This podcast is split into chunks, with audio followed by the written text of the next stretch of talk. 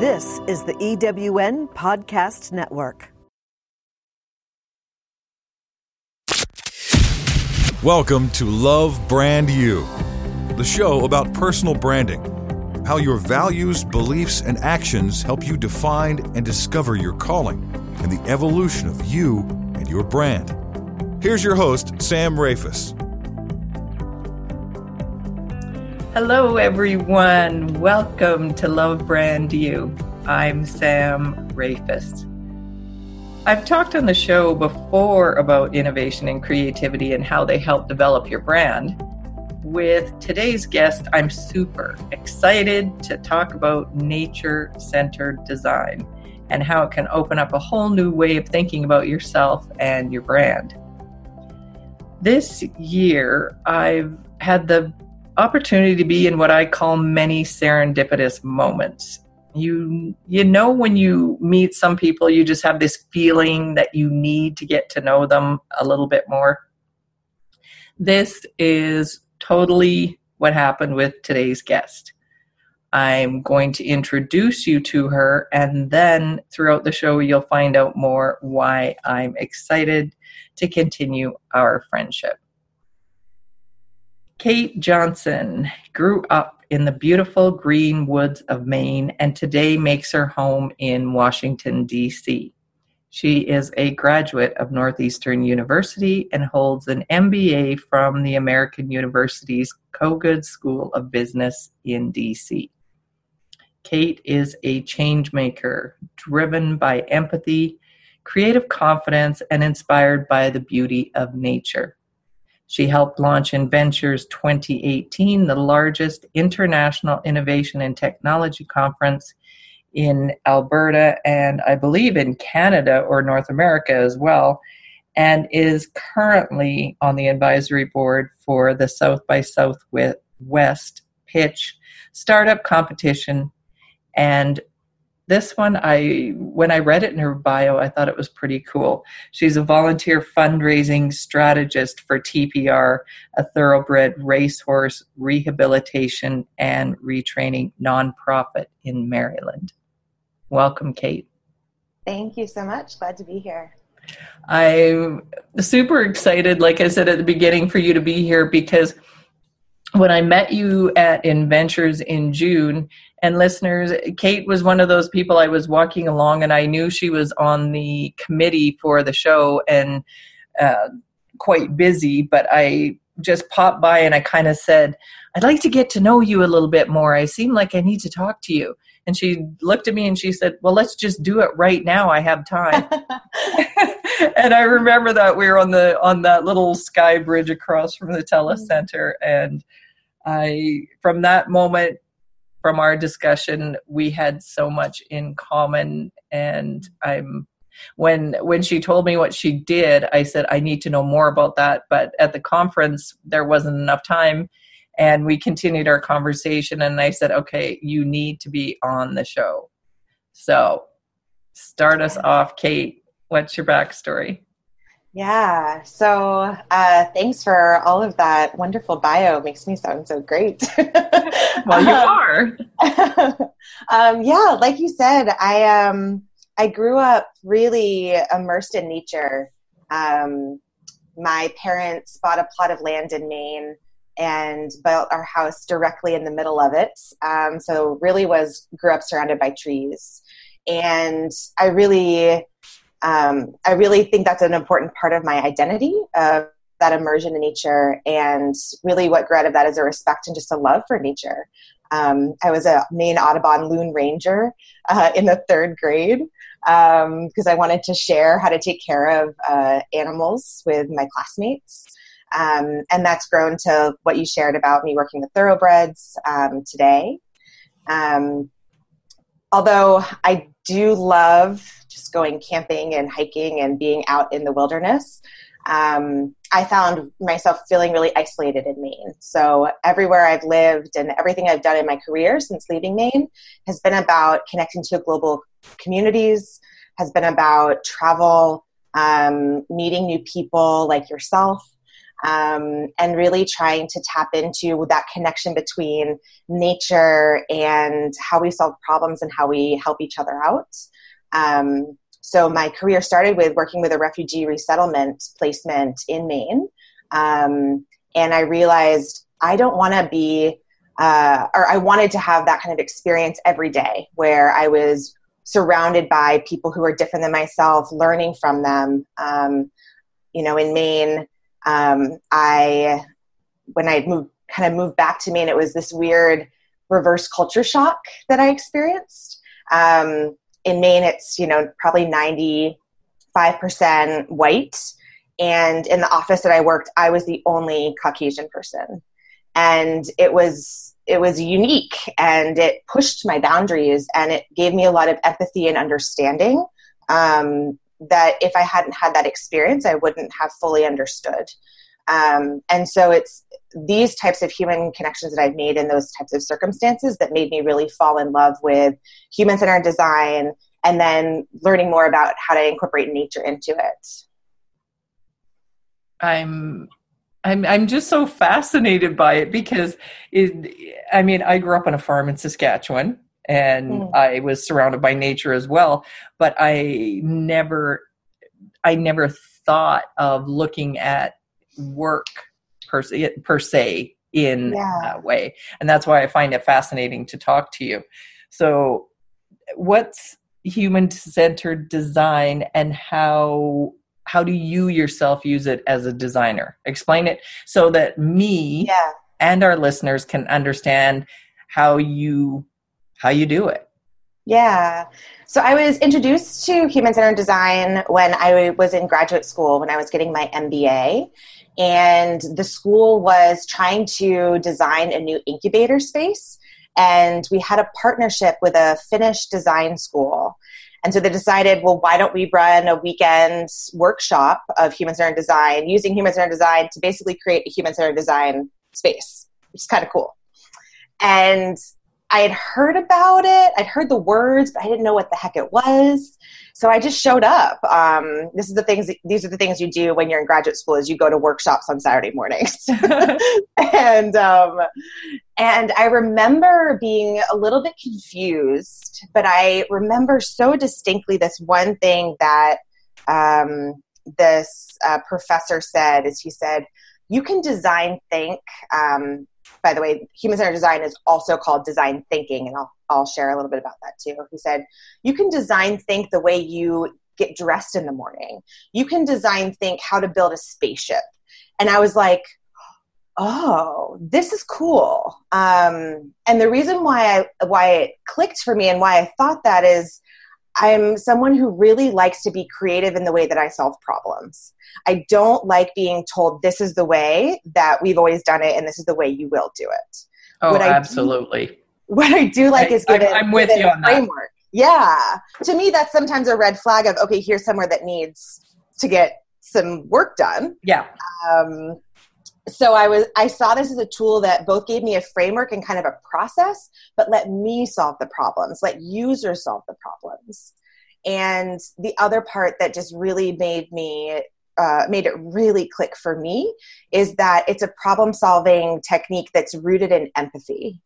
So most times when we solve problems and you know you've probably experienced this um, someone says here's the problem go find a solution in human centered design or design thinking, they say, who do you care about? Who, what users are you trying to help? Get to know them, help them tell you what their like what their needs are, empathize with their situation, and then co-create a solution with them. So it's it's a different perspective to take. To me, it honors um, the users. It honors who you who you truly care about, um, and it's less you know paternalistic. It's less i have the solutions and you have the problems. It's that let's connect as people and let's co-create solutions um, based on whatever that is. Um, so a little bit of just backstory on what is human-centered design because that might be helpful. Um, so many times people hear the process or hear this and they're like oh i've been doing this i just haven't put that language to it so i will say like this is um, both very innovative and, and forward thinking, and yet also rooted in best practices of what people have been doing for a long time. Um, design thinking, that term was created at Stanford. Um, it was created in their design school, and Stanford's design school is called the D School. So that's why you hear D thinking, just design thinking. Okay. Kind of cute. Yeah. Um, yeah. And it's really, um, it has a lot of roots in making um, products. So you start with who your user is for the product. You define what the, um, you know, what their needs are. Um, then you say how are all the ways you, we might solve that with a product and then you you create a prototype that you test with users. That's it seems it's very like yeah that makes sense. That's how we should make products. But think about if it was how might we um, redesign waiting rooms um, in emergency rooms? Or how might we um, you know um, uh, change the change the experience for um, new mothers um, in a certain way. Um, so it's really rooted in who do you care about, and then how do you want to help them um, co-create solutions um, with you. Um, for me, the way that I've kind of put this in my court and been creative. To me, I love the the saying "steal like an artist." So um, to me, that means take something that you love and make it your own. Uh, and so for me, human centered design has tailored into nature centered design because of my love for nature. Um, I, I also really love the quote, you know, the world doesn't need, what is it? The, the world doesn't need more people doing something. It just like do whatever like makes you come alive. There's something about that quote. Yeah. Um, to me, nature is what makes me come alive. And so the more I can incorporate the things that light me up and that I love into the way I solve problems, I, I fully believe the better I will be and the better service I will be to others. And as you were talking about that, when you said, when you said, when we think about the people and their problem, how we can solve it, what are, you know, with empathy, mm. like that truly just it hit my heart it mm. made my heart really happy to think you know solving problems from just the end user and it, it seems so simple but mm-hmm. often it's not it's not done and you you said you know yeah. here's a problem and this is the way it's al- always done yeah. we we can all think about most of the time that's what we experience is yeah somebody has said this is the way it's done and it, it in innovation in itself is doing something differently or you would say you know steal the artist but mm-hmm. that's innovation it's taking mm-hmm. nothing is really new it's looking at everything a different way and creating a different way so design thinking to what you're saying to me is just taking it one step further or is that yeah. being too simplistic no i think that that definitely is a great way to think about it and i'll say um, you know the the stanford uh, method of design thinking is five steps. Empathy define ideate prototype test. And it's an iterative model. So you don't just go through it linearly. You can circle back. And the whole point is that you circle back and you you brainstorm again and you test again and you create new prototypes and you do things quickly so that you can try as many different ways as possible and so when you think about especially the uh, the ideation step the third step which is the brainstorming step when you're ideating with people with your users with diverse groups of people um, to me that's an amazing time to bring in nature and for me it's we're not just empathizing with users, we're empathizing with the world. And so to me, there's this there's this beautiful term called biomimicry. Um, you can check out the Biomimicry Institute, or there's links on my website uh, to a lot of stuff about nature and design. Biomimicry is the idea that nature has so many solutions that we can model off of. If you think of nature, you know, the world was created, what, 3.8 billion years ago? And so if you think about every piece of nature being a product, that means it's been created, designed, tested, iterated, improved upon for 3.8 billion years. So that's pretty good proof of concept, um, yeah. pretty well, pretty good examples. And so biomimicry to me comes into human centered design um, when you say, okay, how might we? And you're like, okay, well, we're trying to figure out how to communicate. How might birds communicate? How might a forest communicate? How might another natural system give us a model that we can be inspired by and to bring in a completely different perspective that's a proven perspective um, and has science behind it?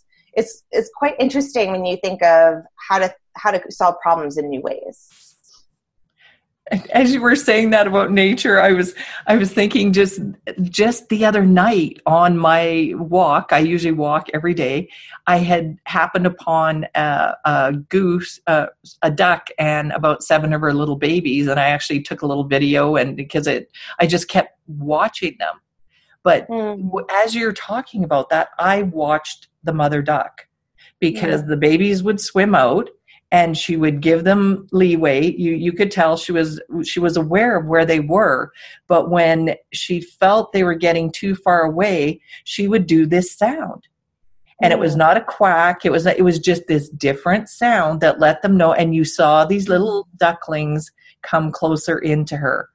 And i marveled at it because i honestly thought this reminds me of when my girls were little and I, you know, they would I would be trying to give them a little bit of leeway, and if they would be getting too far, then they knew the tone of voice or what I would say when I would be like, okay, you know, you need to come back over here, and I just had that same thought.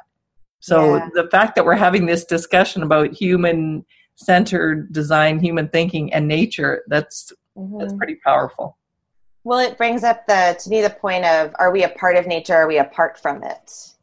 Um, and there are so many things in which we look at nature as separate from us and realizing that we are we are always immersed in it whether it's me in the middle of acres of woods in maine or here in the middle of washington d.c we're still connected with nature. And, and the more we take those moments like you did to to check in to observe um, there's so much just uh, there's so much inspiration there.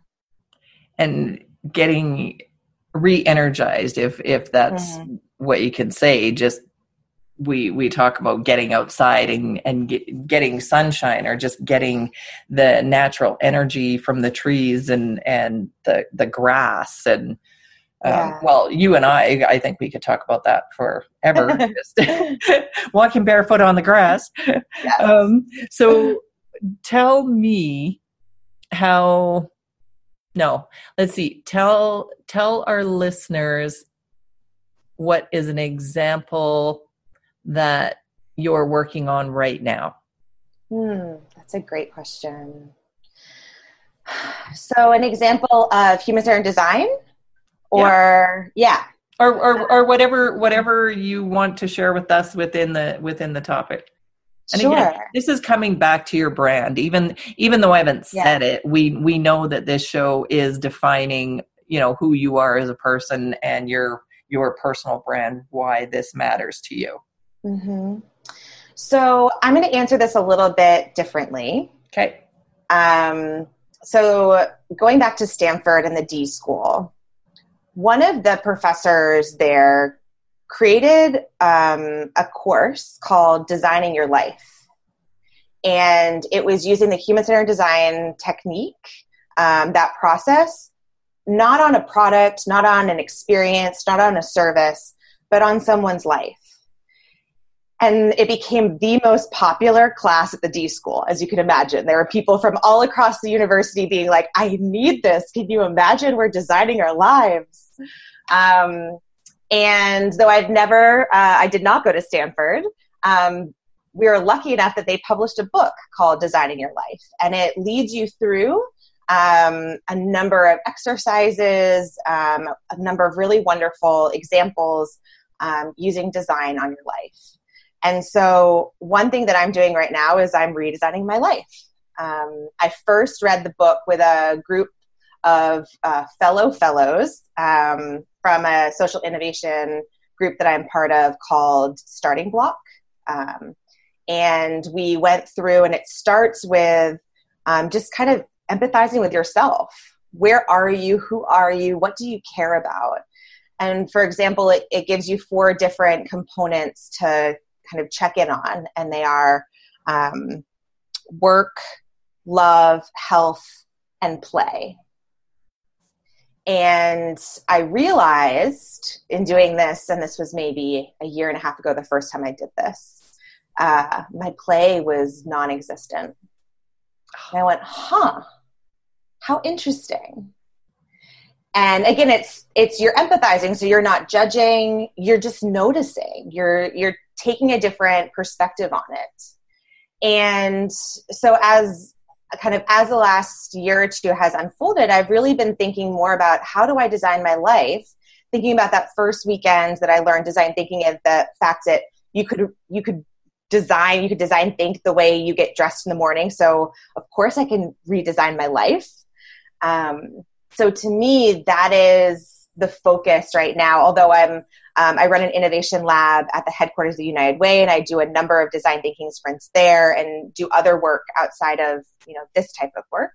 But for me right now, redesigning my life or just designing my life is something that I think is a really wonderful um, and scary uh, thing to go through, especially because I'm trying to do it not just introspectively, that I'm trying to do it to connect to others. And so, even having this conversation and talking through what do I care about? What is my story? What is most important to me? How, how might I solve things differently? Is part of kind of an extroverted way of me tapping into that um, designing of my life. But by you doing that, allows others to look at it and go, hey, you know what? If if Cate's doing that, I why can't I do that? Mm-hmm. Yeah.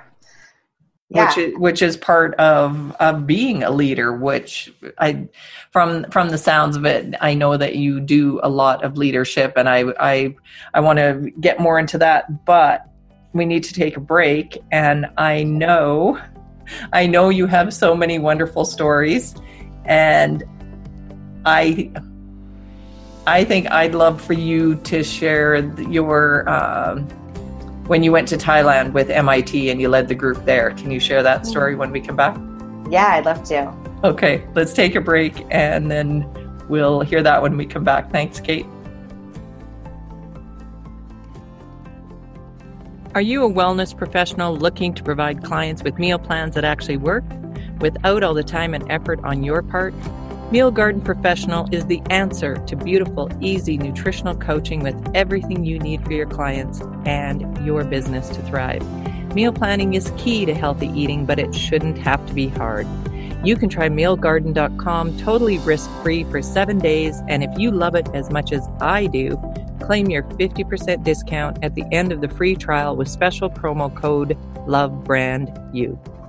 Do you feel like you're drowning in administrivia? Do you have a podcast you would like transcribed to repurpose as a blog or even a best selling book? Rhonda's Virtual Office is the answer to the freedom you crave so you can get busy doing what you love. Let Rhonda's Virtual Office give you the relief you need. Visit rhondasvirtualoffice.com and get some peace of mind today. Rhonda's Virtual Office is the go to transcription service for EWN Podcast Network.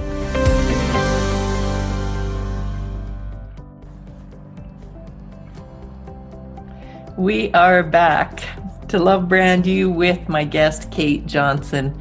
Before the break, we were talking about design thinking and nature and what it has to do with designing our life. And Cate was sharing some examples of what that looks like. And then I asked you if you would share your story of the time you went to Thailand to lead the Design Thinking Summit. So, and that was with MIT, right? Yeah, it was with um, MIT's uh, D Lab, um, which is their design lab. So you can tell with design, we like to just abbreviate the D. um, and so this was uh, this was a really really special experience that I feel quite blessed and honored to have been a part of. Um, MIT created about just over um, 10 years ago something called IDDS, which stands for the International Development Design Summits. Um, and it was created by the person, the woman who started the D Lab, Amy Smith. And she's just an incredible, adventurous engineer. And MIT really prides themselves on being um, problem solvers in the real world. And so Amy created this um, uh, first just to say, she said, you know, I'm sick of going to conferences where we don't do anything. I want to solve problems. I want, like, it was really that engineer in her that she's like, I don't want to just see the problems. I want to get in there and fix them, right? And so they created a summit. It was a few weeks long and it began in Ghana. Um, and they worked very closely with communities to both teach and design low tech prototypes to address community needs. another thing that was really special about it is that she brought in um, participants to collaborate with community members from across the world. So it was a truly international, truly diverse, multiple different languages and perspectives, solving problems at the same time in the mud. Um, it's a really cool concept. Um, and people who weren't just all engineers, people who were teachers and people who worked in nonprofits and people who worked in corporate uh, settings. Um, which really, when you think of design, the, the one of the most important tenets is diverse and inclusive type of communities. Um, and so, fast forward to me, um, when I was getting my MBA and after I had really kind of started to fall in love with design, um, I did a certification program through the University for Peace in Costa Rica. And it was an online curriculum about leadership and social innovation and a lot of design thinking. And it included a, a 10 day field immersion in, in Bangkok and Phnom Penh. And so I went to Southeast Asia for the first time with this incredible group of people. And, um, you know, a few years later was asked to apply to be a senior facilitator with them as they launched the first IDDS in Southeast Asia. And so uh, I knew it was this incredible group of people that really wanted to solve problems in new ways. Some Somewhere that IDDS had never done a summit, which was quite exciting as you can tell, I'm kind of a pioneer. I like that. Like, oh, it hasn't been done yet. I want to be part of that. Yeah. Um, I really, I really get excited about that. Um, and so I um, was lucky enough to get a month uh, off of work, and last July, August, uh, went to rural Thailand um, with this group um, there were about 16 organizers and facilitators, including myself. We had 25 participants from 15 different countries. Um, and we are in a really small agricultural um, rice farming village in northeast Thailand called Bang Hang Wao, um, which is outside of Sisaket. And it's up kind of by the, the Cambodian border, maybe an hour from the Cambodian border. And we were we lived on an organic rice farm and I led a team of six professionals um, through both teaching them the tenets of human centered design, um, working with a, um, a, a, a Thai um, design apprentice, so a college student who was learning how to both facilitate and apply design and we worked uh, in, in collaboration with community members. Um, our topic was around waste, so we did a lot about um, recycling and, and waste management. Um, but there were other groups um, doing everything from working with artisan silk weavers in the town um, to an invasive snail problem in the rice fields um, to health problems and setting up how might we have more exercise and activity in this community. Um, so this this to me was all of the things uh, that I love all packed in in one month. It was really quite incredible. Um, you can apply to be both a participant and a facilitator for IDDS summits. Um, there's one ha- happening right now in Botswana, another one happening right now in Kenya. I think that one's actually just wrapping up. Um, but they have them in Africa, across um, Latin America, um, and uh, now in Asia as well. Um, and they're just, and they've had them in the Middle East. Um, it's just, it's, it's such an immersive, it's kind of like when you learn language and you're like, well, if I could just go to France, then I could learn French. Right. right? This is one of those things where is if you go to IDDS, you learn so much about design and problem solving and innovation and creativity and cross cultural dynamics. Um, on my team of six, there were folks from, I think it was six different countries. We had three different languages going on. We had two different translators. It was, it was incredible. Um, so yeah, yeah. It's so fascinating. And uh, what what was your most surprising or best takeaway from that? Mm. Well, the whole idea of IDDS, and I think where we all get so stuck in the world, is we get really attached to the solutions that we create. Really attached. Because we solve problems because we really care, right? It comes from such a heart space. Um, but the one of the most important lessons from IDDS is that it's not about the end solution. It's about getting people to think differently. It's about getting people to connect differently and to solve problems differently. And that it's not about the end solution because nothing is ever finished. Everything is always iterative. And so what you're doing is that you are modeling and and working together in new ways so that they can work together in new ways in every other part of their life, right? Like, how might we bring empathy into everything that we do? How would that change the world? Whoa, what if we started Whoa. there? What if that was just yeah. the one thing? Yeah. Um, so to me, it was just this really, really beautiful reminder of that attachment and the the real magic of the design mindsets which are start with empathy which are yes and. So it's not like, no, I don't like that, but it could be it's yes and what if we did this? It's this like this abundant mindset of all this all the possibilities um, and then that iteration um, of things never being finished um, trying things new ways. Um, being able to live that for a month immersively um, it made me wish that that was how everyone um, you know worked together. That's all i'm thinking. I'm just thinking if we if we all if we all did this and and thinking about there doesn't have to be a right solution. Yeah. And not attached. I I love that. Oh my yeah. gosh. Okay.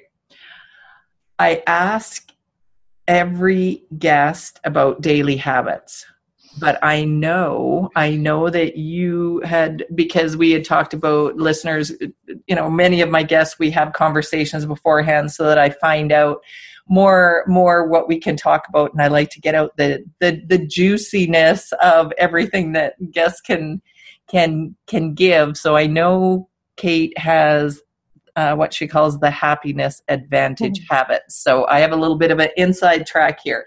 So rather than sharing your best habit, we're going to have a talk about that. Sure. So this is something that I feel really passionately about happiness. I hope that y'all do too. I think most of the listeners by now they know that this is what the show is about. I mean, it, yeah. it, it's sunshine, it's happiness, it's love. If you're coming to this show, this is what you're going to get. So Yay. let's do it. so um, I stumbled upon this really incredible TED Talk a number of years ago um, called the the secret to better work um, and I was like, hmm, okay. What it ended up being was a TED talk about positive psychology um, and from this incredible happiness researcher at Harvard. And I was like, happiness research? What? Um, and this is like while I'm at business school, where all I'm reading, I'm not learning about happiness, right? um, so I really leaned in. Um, and what the research around positive psychology has has come up with over the last uh, decade or so is that not only is happiness a competitive advantage for individuals, companies, communities, um, but that there are tangible ways that you can increase your happiness. So they talk about how doctors who say that they're not neutral or negative, but have a have a positive mindset are like thirty times or thirty percent better at diagnoses. What? Of course, like, wouldn't you want a happy doctor if that makes yeah. them better at that? Yes. Um, and also, when you think of um, companies that companies that have employee engagement surveys that show that they're happy actually make more money. Their revenue is higher than those that don't. There are real financial, tangible results here. And so, um, in this great TED talk, uh, it it shares the five habits to happiness, and they're very much a part of what I try to bring into my everyday. Um, and they are as following. Um, so one of them is um, is kind of what I call like positive journaling. And so there's this thing that happens, and I don't know if uh, if y'all watch the news, but if you watch the news, you think that like 98% of what's happening in the world is negative because that's what gets shown on the news. And then and, uh, I I won't pay attention to it because right. I choose to to to not because that's right. not what I want to feed. I want to feed myself happy thoughts. Exactly. Which is great, which is the whole idea of the of this this habit of happiness is that when you when you just inundate yourself with negative news, what it does for your brain is it says, okay, that is the actual representative of the world and it puts you into a, a either fight or flight. It puts you into all of those negative components that actually make you less good at sales, less good at diagnoses, less good at all of those things that we're trying to be good at. Not feeling um, as well, feeling more feelings exactly. of, of, sadness. Yeah, we could go on. Mm-hmm. Okay, so the happiness part. So, to me, one of the most important parts of happiness and the habit is how are we sharing good news? How are we sharing happy stories? How are we sharing successes with each other? How are we sharing those incremental things that make us have hope and faith and um, all of those good feels on the inside.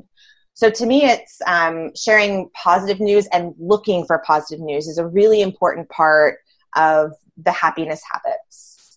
Um, the next one um, is um, uh, um, sorry, I'm just like totally blanking. That's okay. Yeah. Um,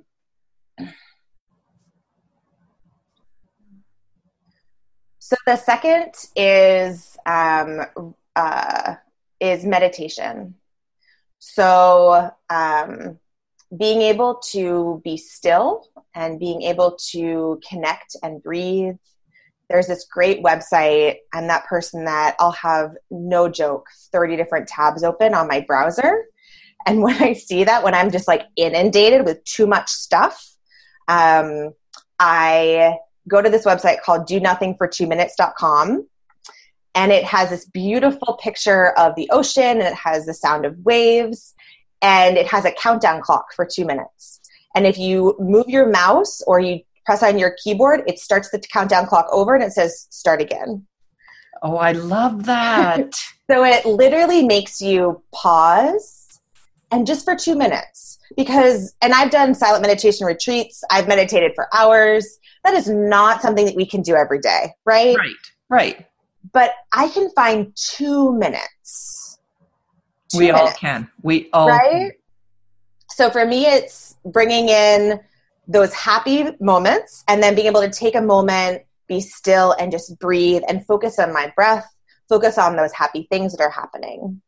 Um, the third happiness habit is kind of the opposite of the second. So, stillness, um, movement. And um, I did a Skillshare about the happiness advantage. And the first time I did it, I had people do squats and push ups and jumping jacks. And I looked around and I went, I don't think people are happy right now. like, so, How dare you? How dare I'm like, shoot, okay. I'm listening to my users. I'm empathizing with where they are. Let's iterate on this. Um, and so to me, really what movement is about is what are the movements that make you feel joyful? Um, so for me, riding horses is one, um, walking through the woods. Yeah. Um, some people it's dance, swimming, playing with their kids. like whatever that happy movement is whatever like your body you, you know it when you do it your body just feels good um, bringing more of that into your life and and circling back to thinking about the design in your life and play i was like oh what about playful movement? Like why am i not going on swing sets? It doesn't matter that i'm an adult like yeah. right? Like how do we bring that more in? Um, so that that movement is really important as well. Um, the next is um, random acts of kindness. Oh. So um, they did some research about if you were to every day open up your inbox and send one person a kind note or a generous statement or something, but how might we get in the habit of applauding others, thanking others, um, what would that do for the world right? Like i'm that person i think about the last time you opened your inbox. How many um, love notes were in there to you from people. Um, what brands are are saying that? Um, like how might that change your perception of the world if you had more of that coming to you? And in knowing about a lot of research about um, giving there's so much positive psychology that happens just through giving. Think about Christmas and presents and birthdays and um, and so many other experiences that that brings so much joy not just for the person who receives it but for the person who gives it. Um, and that brings it really nicely to the the last um, one, which is gratitude So this is a, a journaling um, um practice that I have of what are three things that I'm grateful for? Um, and again, it gets you to scan, like you're already scanning the world for like all the positive things going on. Then you're scanning, what are you grateful for? Um, some days it's like, I'm so grateful for a cup of coffee right now. Sometimes it's very simple. Um, sometimes it's massive. Sometimes it's, I feel grateful to live in a free society that I can vote. Um, it really it, it's really about being connected to what's happening in my here and now and being present in my gratitude um, so those are those are kind of the five of scanning for positive things meditating moving um, being kind and being grateful um, those are practices that i really do try to bring into my everyday as you were talking about them i i thought yeah and I, I, I would say most of those I do daily because mm-hmm. I've, I've incorporated them into my life too, and it feels good. And because that mm-hmm. is my focus, my focus mm-hmm. and purpose is to live and teach love. That's yeah. That's the world needs that. Yeah, yeah and so that's great. That means you're on your way. It means you're you're practicing the happiness advantage habits. Um, there's so much really cool research about it. Um, so i'd say like go check it out because it's to oh, me it's really exciting um, and it gives me just more ideas of of how to show up and and bring more positivity into the world um, really knowing that we all are all connected and more joy for me means more joy for you. Isn't that so true? Yeah Oh, we're getting towards the end, and I I have so many more questions for you, but I want you to tell our listeners how they can get a hold of you. How would you like them to connect with you? Sure, sure. So um, my website is catebjohnson.com. It's Cate with a C. Um, and my Twitter handle is also Cate B Johnson. Kind of all of my all of my stuff is Cate B Johnson. Cate B Johnson. Cate okay. B Johnson. Um, so that's really easy. Um, and, you know, I'm really someone who's open to connection and sharing networks and ideas and possibilities and adventure recommendations and stories. Um, so anything that feels right to connect over, I'm not, um, I'm not quite siloed in that. I really do love to, um, to share with, with open hearts. So yeah, feel free to reach out. So, listeners, if you haven't realized by now, this is exactly why Cate and I connected because we hmm. are much like minded and like thinking. And I want to ask one more question before we end. You and I, when we met, we had talked about we believe the universe brought us together. Mm-hmm. And that's, you know, a term I use often is, you know, if it's divinely guided, it's meant to be. But what are you asking the universe for right now? Mm. Whew, I feel like so there's a full moon tonight. There's an eclipse tonight. I feel like I you asked me that. I like just got all this pressure. um, in like such a good way, but I'm just like, whoa, stars are aligning.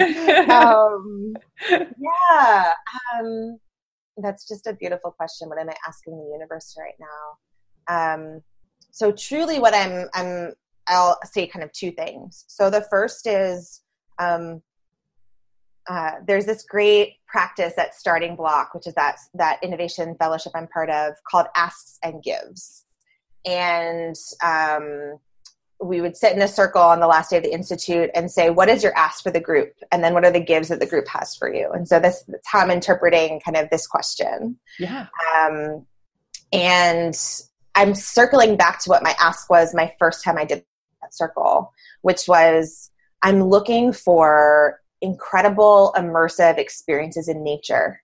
Um, what are some of the things that you've heard about, experienced, gone on that you think makes sense for me to experience? And you know, I'm someone who um, I've slept at the top of an active volcano in Africa. I've scuba dived with sharks in the Great Barrier Reef. Um, I went hiking in Banff with grizzlies. Shout out to Alberta. um, I love going into adventures like that. And when I did the Ask and Give Circle and asked about adventure and, and travel destinations at Starting Block, um, someone told me about Sedona, Arizona, and the vortexes there, the energy vortexes. And um, a year later, I went and camped there for five days. Um, and so I really do take recommendations seriously for folks. Um, I'd love to hear like where where in the world um, you've you've heard or felt just really incredible um, nature adventure. And the second is um, I my my ask for um, for the universe is is to bring more play into my life. Um, to me, I think as adults, we we don't incorporate it as much as as we might. And knowing how much um, creativity and play are connected and solving new problems are connected um, and just how it's connected to joy um, my ask is um, is for more play. Um, so that can be connected to nature it cannot. Um, but again if any listeners have have ideas for me and want to connect over these topics i'm all for it as you were talking about that, I thought, you know what, you know what I'm going to do. You and I are fairly active on Instagram, mm-hmm. and I have the uh, show page on Instagram. So, listeners, for those of you that are active on Instagram, I mean, you can connect with Cate anywhere, and I'll have it on the show page. But specifically, on Instagram. I'm on the show page, which I'll be uploading the show. We're recording today, but I'll be uploading for next Wednesday. So it's only a few days. And I will put on there and we'll I'll just make a point of, you know, tag people or tag you, tag me, and I'll put it out there. Let's give us some suggestions about where you can where you can next explore. Love it. Yeah, that sounds great. Thank and, you. Because I want to know too. Uh, okay. Watch for the feed on Instagram and those questions. We're at the end, but give us your best parting words of wisdom, Cate. Hmm. You know what really comes to mind is um, spend 60 seconds in nature every day. Um, there's something called earthing, um, or you can say grounding, which is being barefoot on the grass. And that was something I posted recently on Instagram. Um, something I try to do a lot. Um, there's again so much science and research around picking up negative uh, ions, which are good ions, even though they're called negative ions. Yeah. Um, good good vibrations from the earth and being grounded and again it's if we can do those little micro things that will make us better and the world more joyful, um, I truly believe that nature is is there with us, helping us along the way. And so, um, the more you can connect with nature, I, um, in whatever way makes sense for you, um, I would I would really love more of that in the world. Thank you. Thank you. This has been wonderful. I really appreciate your time and your energy and feel like I'm just sitting right across the table from you as always. So uh, thank you.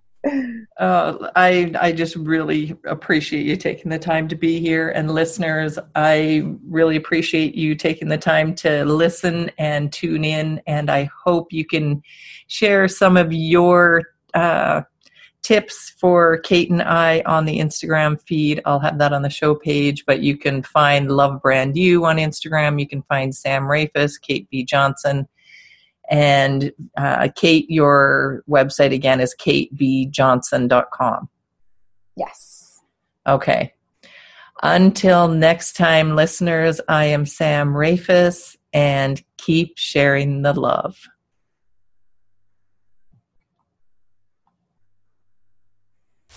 Love Brand You with Sam Rafoss. If you like what you heard on today's show, head to iTunes and subscribe to Love Brand You. You can leave a comment a review, or send Sam a note for recommendations on a future guest you'd like to hear on the show.